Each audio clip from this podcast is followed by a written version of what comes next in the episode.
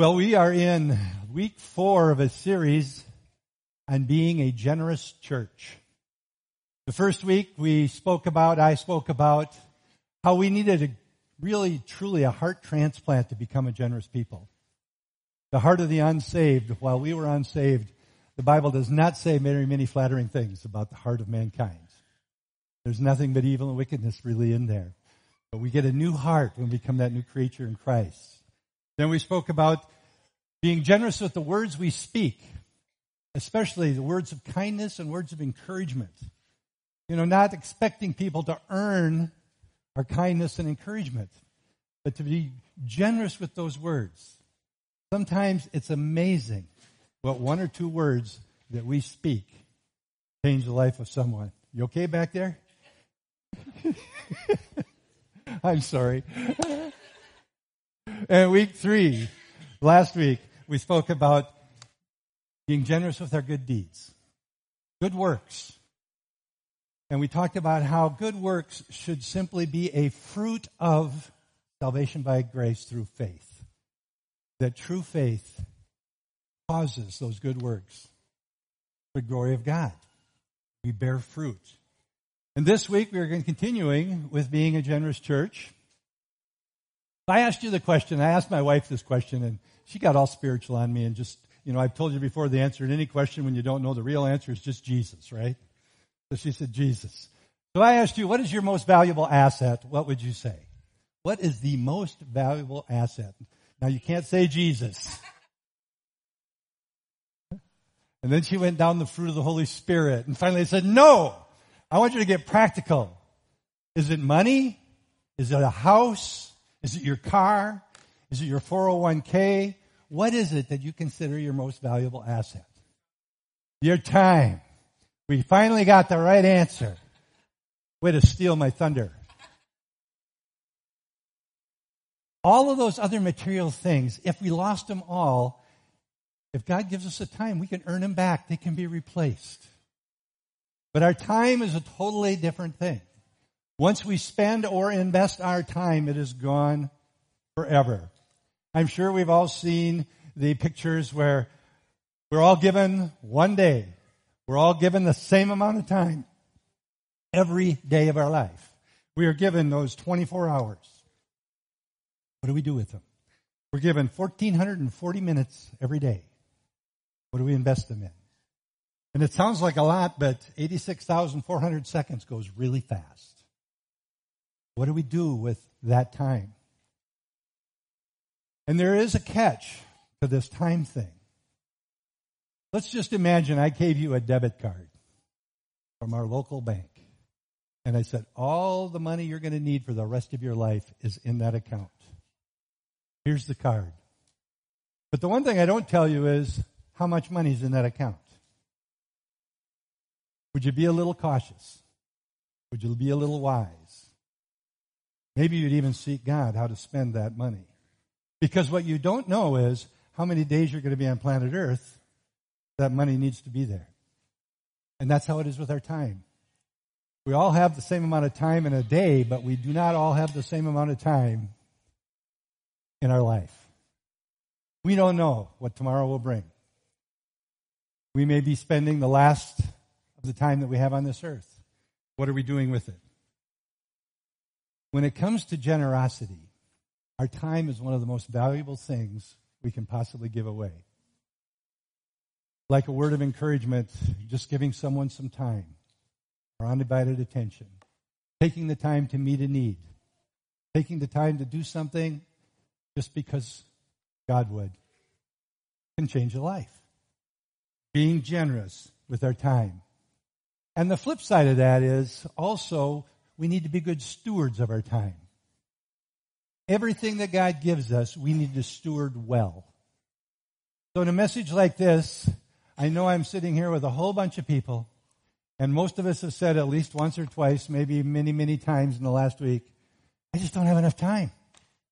I'm too busy. I don't know what I can, I, there's nothing, there's no way I can do anything more. I don't have enough time. Well, we need to steward it well, but we need to be generous with it. So today I'm going to have us look at a very familiar story or parable that Jesus told. And then I'm going to look at just a moment today in the life of Jesus to give us an idea what it looks like to maybe steward it well. How can we can do a better job of stewarding that time in this busy, busy world that we live in and this busy way we let our lives be controlled by oftentimes others and things that aren't that important. I want to give some context because it's a very, very familiar story to most people that have been in church much at all. We call it the story of the Good Samaritan. The Good Samaritan. To give you a little background, there's a road that goes from Jericho and ascends about 3,600 feet up to Jerusalem. It's a treacherous road. It was a treacherous road and dangerous in those days because of the highway robbers that would be along that road. And along that road, it winds through many dark valleys, steep cliffs. It was a dangerous place. As a matter of fact, it was so dangerous, most people in those days wouldn't walk that road alone because it wasn't safe. And because it was a 17 mile walk approximately with going up in elevation, a lot of people couldn't make it in a day. So there were an inn or two that were developed along that road.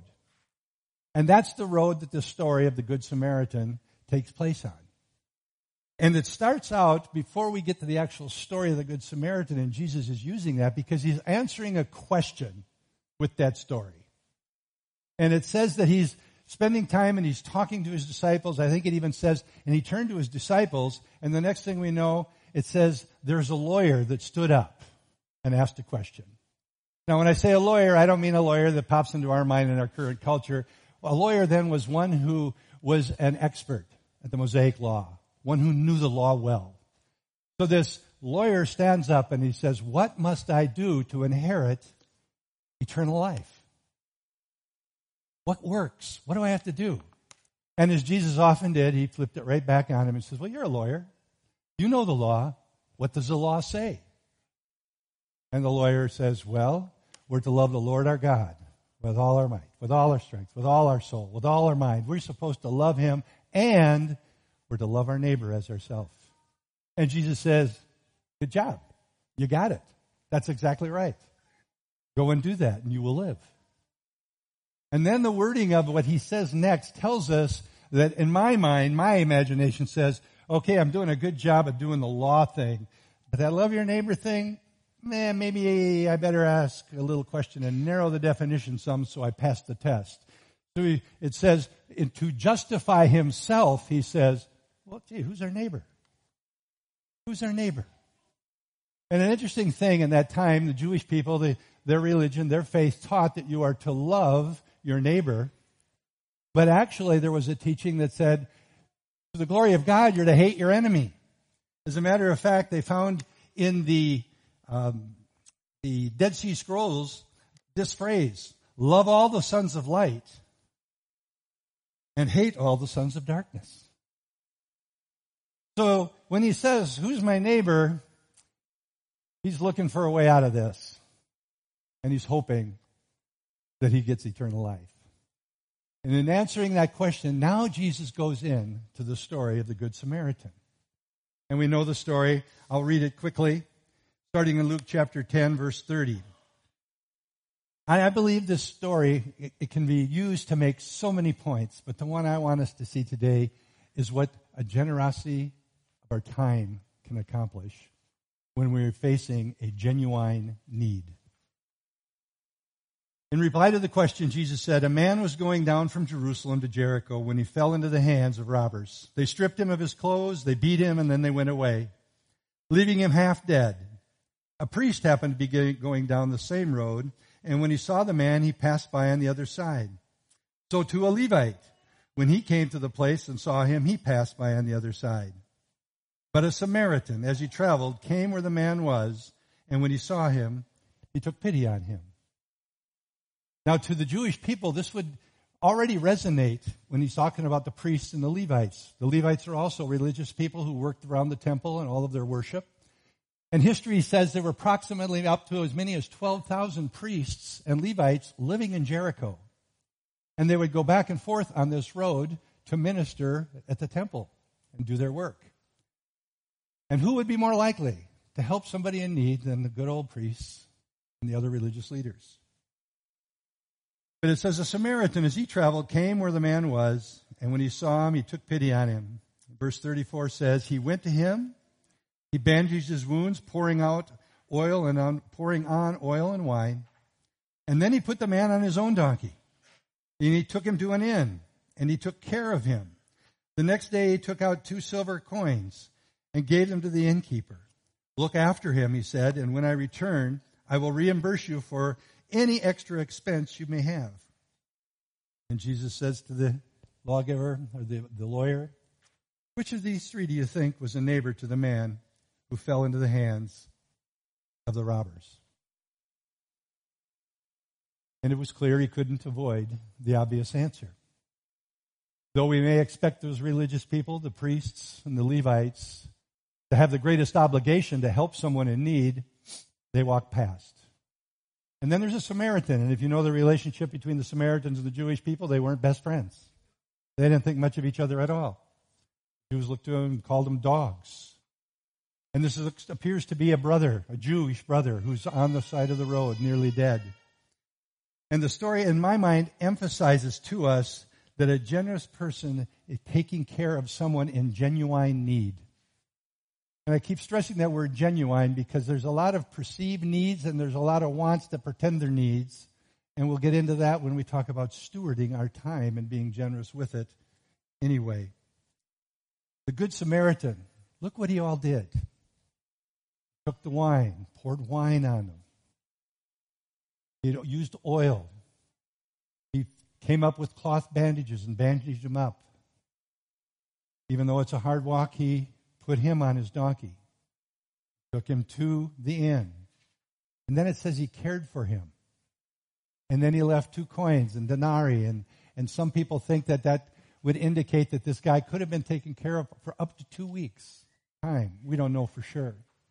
And then he says, as if that's not enough, he says, I'll be coming back because you got to go back and forth in this road. When I come back, I'll stop by and if you need more money, I'll pay for it, whatever it takes. This Samaritan was unbelievably generous in every way, but especially with his time.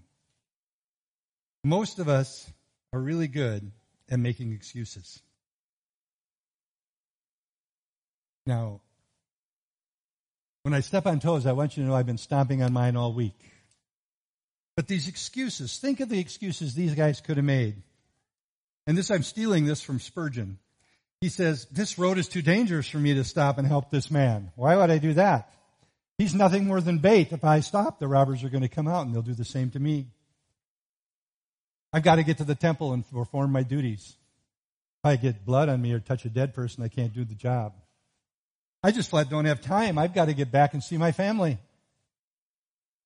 It's not convenient for me. Someone else will surely stop.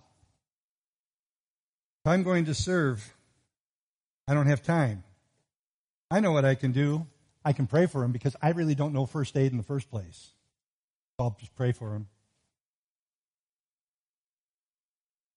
Can't stop because I'm the only one here on this dangerous road and I shouldn't be here in the first place and he shouldn't have either. It's his own fault he's laying there almost dead. And we might have more contemporary excuses than those, but we make a lot of excuses. When somebody is put before us and God gives us an opportunity to minister to them, to be his hands and feet, we come up with some kind of excuse. I've done it many times. And I'm guessing most of us in here have.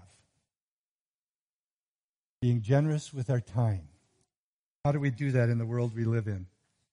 Spurgeon said these words after he rattled off these and more excuses. He says, I never knew a man refuse to help the poor who failed to give at least one admirable excuse. I, I usually can come up with an excuse that makes some sense. I don't know that it's always admirable, but we can come up with them. What excuses do we make? And why do we really make them?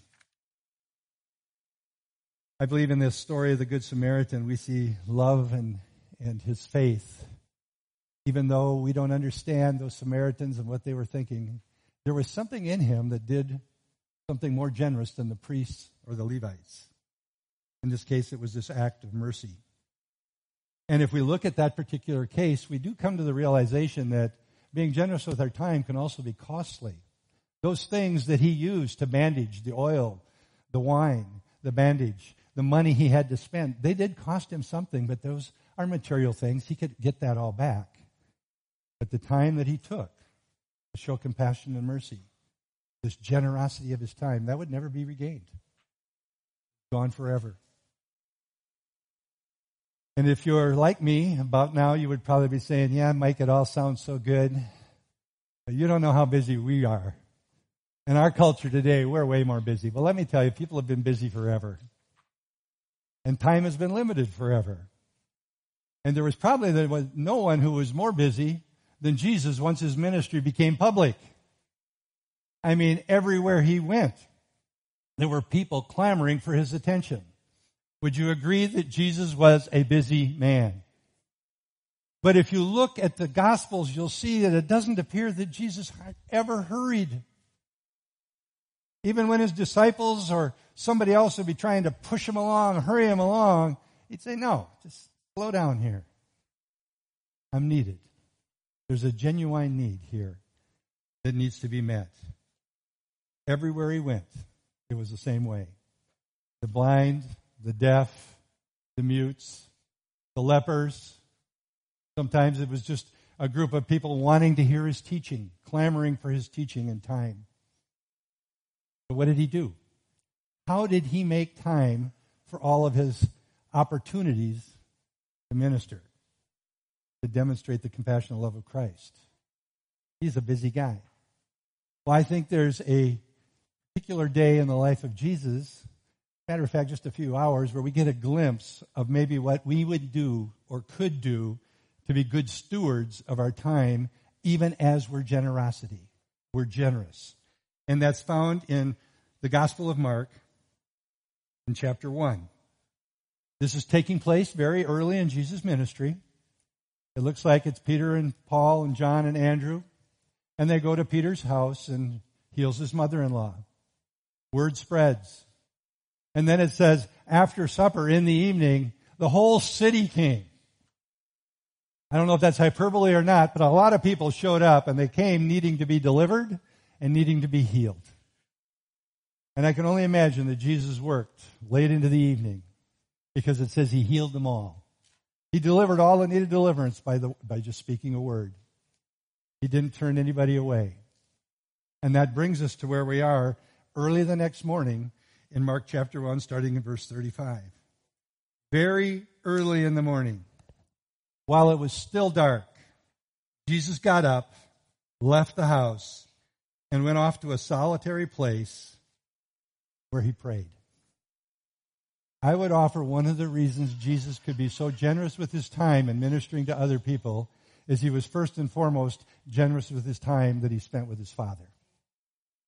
And I think we could learn a lesson from that.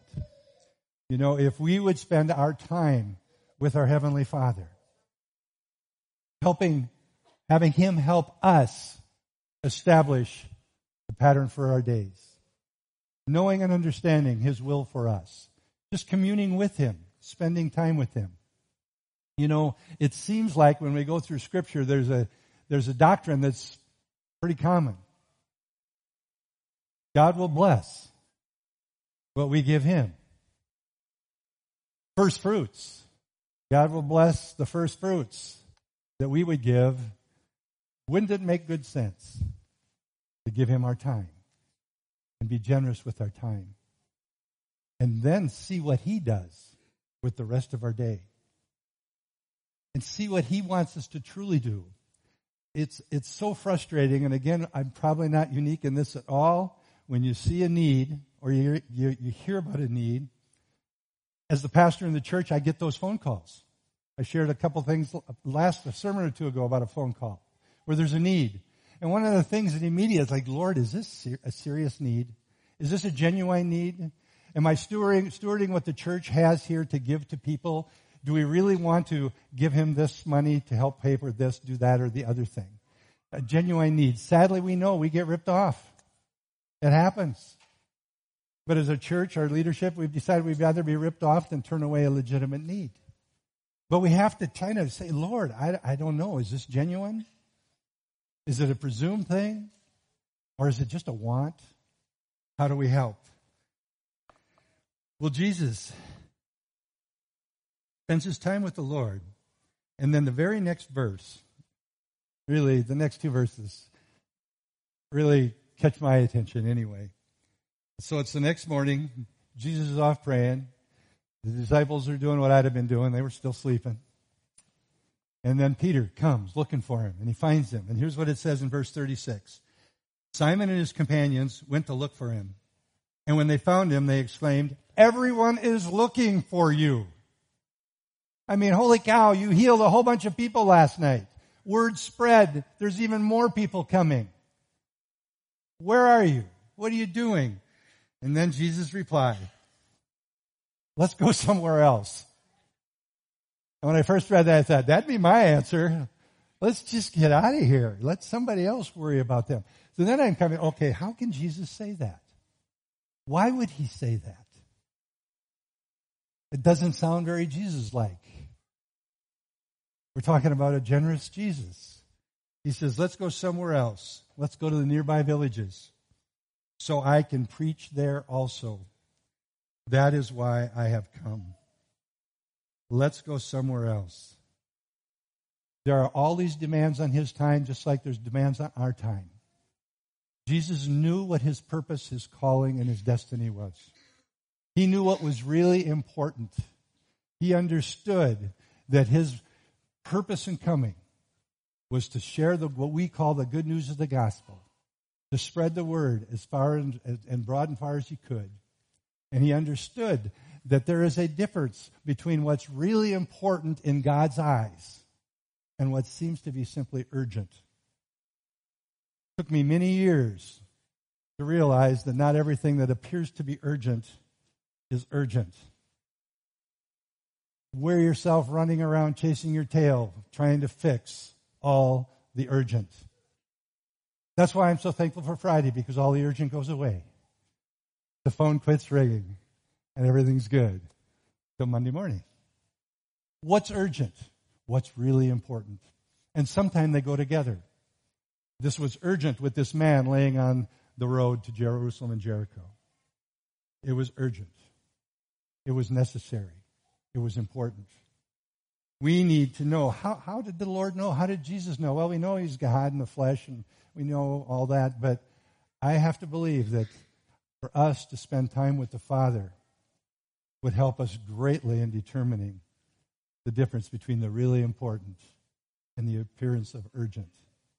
That we would know what the Lord would have us to do, want us to do in every situation. What really matters in life from an eternal perspective. You know, we sometimes need to just step back and remind ourselves every time we say yes to something, we say no to a possibility of thousands of other things. Every right yes requires that. We need to really know, Lord, what do I say yes to? What do I say no to? I want to be generous with my time. I want to be the hands and feet of Jesus. I want to help the people in need we want to do that. But as most of us know, the needs are overwhelming. Overwhelming. And word still spreads rapidly. You know, we can help somebody from a different community. I get a phone call, the next thing I know, I've got eight phone calls from that same community because they heard victory will give you something. Sometimes it's good, sometimes it's not so good. Lord, what's important here? Help me not just fall to what appears to be urgent. Saying yes to things and saying no to things is part of stewardship, part of our stewarding our time well. Some of us don't say yes to hardly anything. And some of us can't say no to anything. We've got to realize some things require a yes, some things require a no. And both of those will probably put you in a place where you're not comfortable. You've not done that before. Why we need to spend and be generous with our time with the Lord first. Another quote, and I have no idea, I could not find who said this, but it was written this way Our greatest fear should not be fear of failure. Our greatest fear should be succeeding in things that don't really matter. The enemy can keep us so busy, we miss what God wants us to do. We can be so busy with pretty good things and succeed at those things.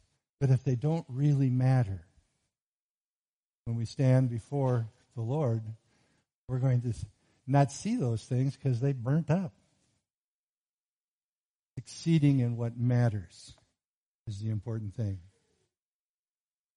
And with a message like this, man, it causes me to do some serious self reflection. And I hope it does for all of us. How am I doing with my time, my generosity? And then how am I doing in stewarding it well? And first and foremost, how much of it I giving to the Lord first? So that I do a good job of the other two things. How are we doing? How am I doing? We want to be investing our time, not just spending it. We want to be investing it in what really matters. We want Victory to be a church that is generous in every area that we've talked about, but also in the giving of our time and doing it well. And one of the things that's striking in the story of the Good Samaritan is when the lawyer asks, Who's my neighbor? He made the point very clear in the story that someone not like you. It's easy to give time to those that we connect with. Maybe they look like us. Maybe they think like us. Maybe they even vote like us. Oh boy, oh boy, oh boy. Those other people, let them take care of their own. The Good Samaritan, if anybody could have in the flesh walked past, it would have been him.